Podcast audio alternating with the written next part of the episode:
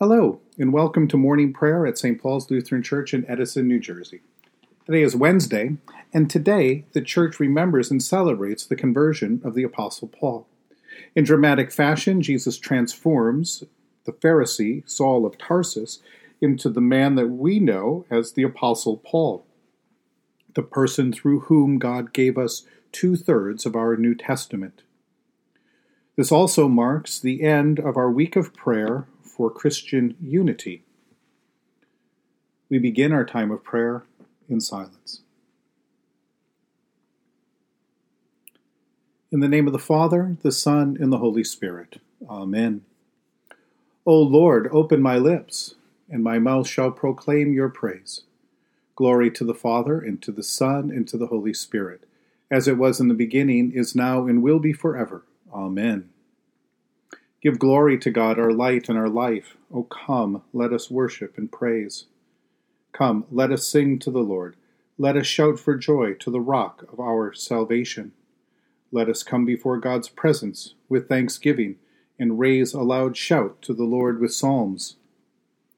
For you, Lord, are a great God and a great ruler above all gods. Come, let us sing to the Lord. Let us shout for joy to the rock of our salvation. In your hands are the caverns of the earth. The heights of the hills are also yours. The sea is yours, for you made it, and your hands have molded the dry land. Come, let us sing to the Lord. Let us shout for joy to the rock of our salvation. Come, let us worship and bow down. Let us kneel before the Lord our Maker. For the Lord is our God, and we are the people of God's pasture and the sheep of God's hand. Come, let us sing to the Lord. Let us shout for joy to the rock of our salvation. Long ago, God spoke to our ancestors in many and various ways by the prophets, but in these last days, God has spoken to us by a Son. A reading from Acts chapter 9, we read verses 1 through 22 this morning. Meanwhile, Saul, still breathing threats and murder against the disciples of the Lord, went to the high priest and asked him for letters to the synagogue at Damascus so that if he found any who belonged to the way, men or women, he might bring them bound to Jerusalem. Now, as he was going along and approaching Damascus, suddenly a light from heaven flashed around him. He fell to the ground and heard a voice saying to him, Saul, Saul, why do you persecute me? He asked, Who are you, Lord? The reply came, I am Jesus, whom you are persecuting. But get up and enter the city, and you will be told what you are to do. The men who were traveling with him stood speechless because they heard the voice but saw no one. Saul got up from the ground, and though his eyes were open, he could see nothing.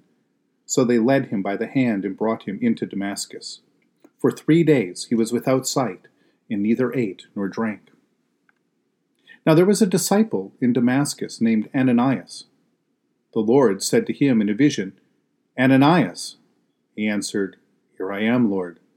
The Lord said to him, Get up and go to the street called Straight, and at the house of Judas look for a man of Tarsus named Saul. At this moment he is praying, and he has seen a vision. He has seen in a vision a man named Ananias come in and lay his hands on him so that he might regain his sight.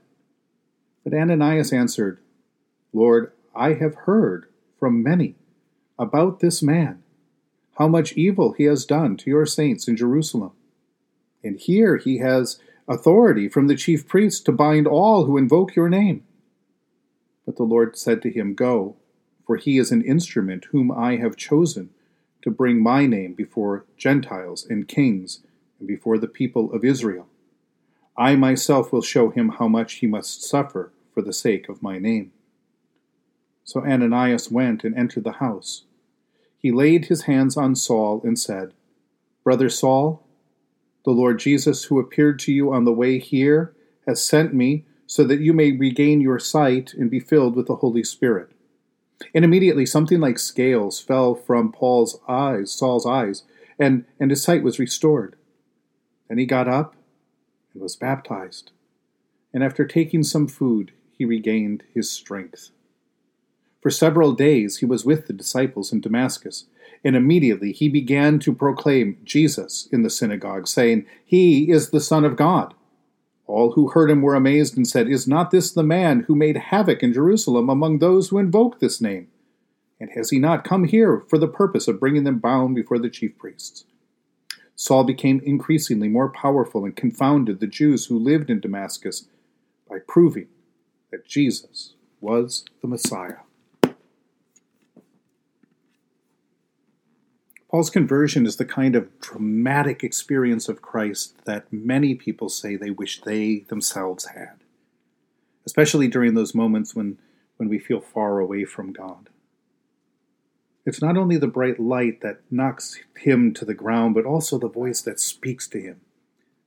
Lets him know that Jesus has come to choose and transform him, has done so in a very personal and specific way the appearance of Ananias to pray for him, to say that the Lord sent him directly to him, to baptize him, and to speak again how Jesus is calling Paul gives another layer of affirmation. Jesus has chosen Paul by name, commissioned him to bring the good news about Jesus to the people throughout the world. It's a dramatic experience. It's a clear calling and it's a powerful and purposeful understanding of vocation. I think that is why we find this story so attractive, because we wish those things were also clearly present in our life. What Christ does in the life of Paul is utterly amazing. One minute he is so zealous and ambitious, a Pharisee, that he is working to imprison and even kill all those who follow the way of Jesus, all those who confess that he is Messiah. Within a few weeks, he is baptized, filled with the Holy Spirit, and openly and convincingly arguing that Jesus really, truly is the Messiah, according to the Scripture and according to what he has done. And we can imagine, along with all of that, showing everyone how it was necessary for the Messiah to suffer, to die on the cross, and after three days rise again.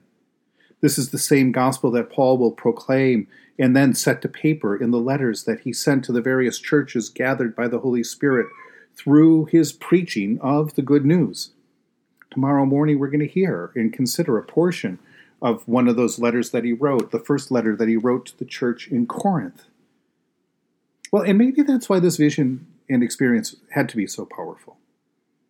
The change that God was making in Paul's life was so big from one extreme to the other that, that nothing short of a life changing experience of Christ would do, perhaps. And as the Lord says to Ananias, Paul was chosen to suffer for Christ and for the sake of the gospel, and suffer he does as we go throughout Acts, through through beating and imprisonment and nakedness and peril and and and self doubt and all kinds of things. So perhaps it was the power of that experience that, that gave him something that he could turn to time and time again that was his own. The time when Jesus came to him and said, You are mine. As he suffered persecution from the outside, was racked by self doubt from the inside. So while our conversions must may be much more mundane, and to all appearances look as innocent and dull as a baby taking a bath. It's good for us to remember what God was doing for us in our baptism. It is as powerful as what Jesus did for Paul. It's also very similar. In our baptism, God came to us, called us by name.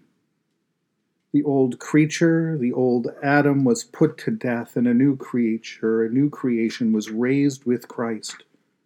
And we were filled with the Holy Spirit, and then sent into the world to share the good news that Jesus Christ is Lord.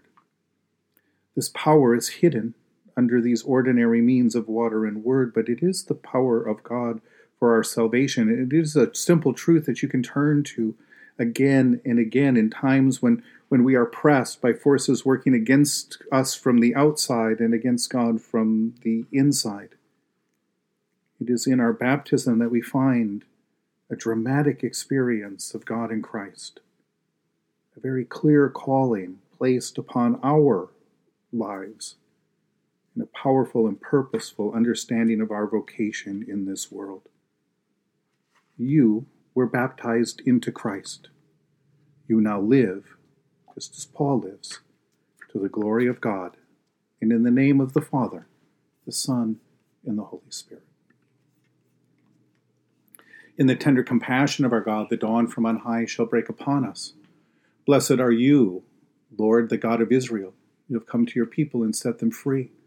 You have raised up for us a mighty Savior, born of the house of your servant David. In the tender compassion of our God, the dawn from on high shall break upon us. Through your holy prophets, you promised of old to save us from our enemies, from the hands of all who hate us, to show mercy to our forebears, and to remember your holy covenant.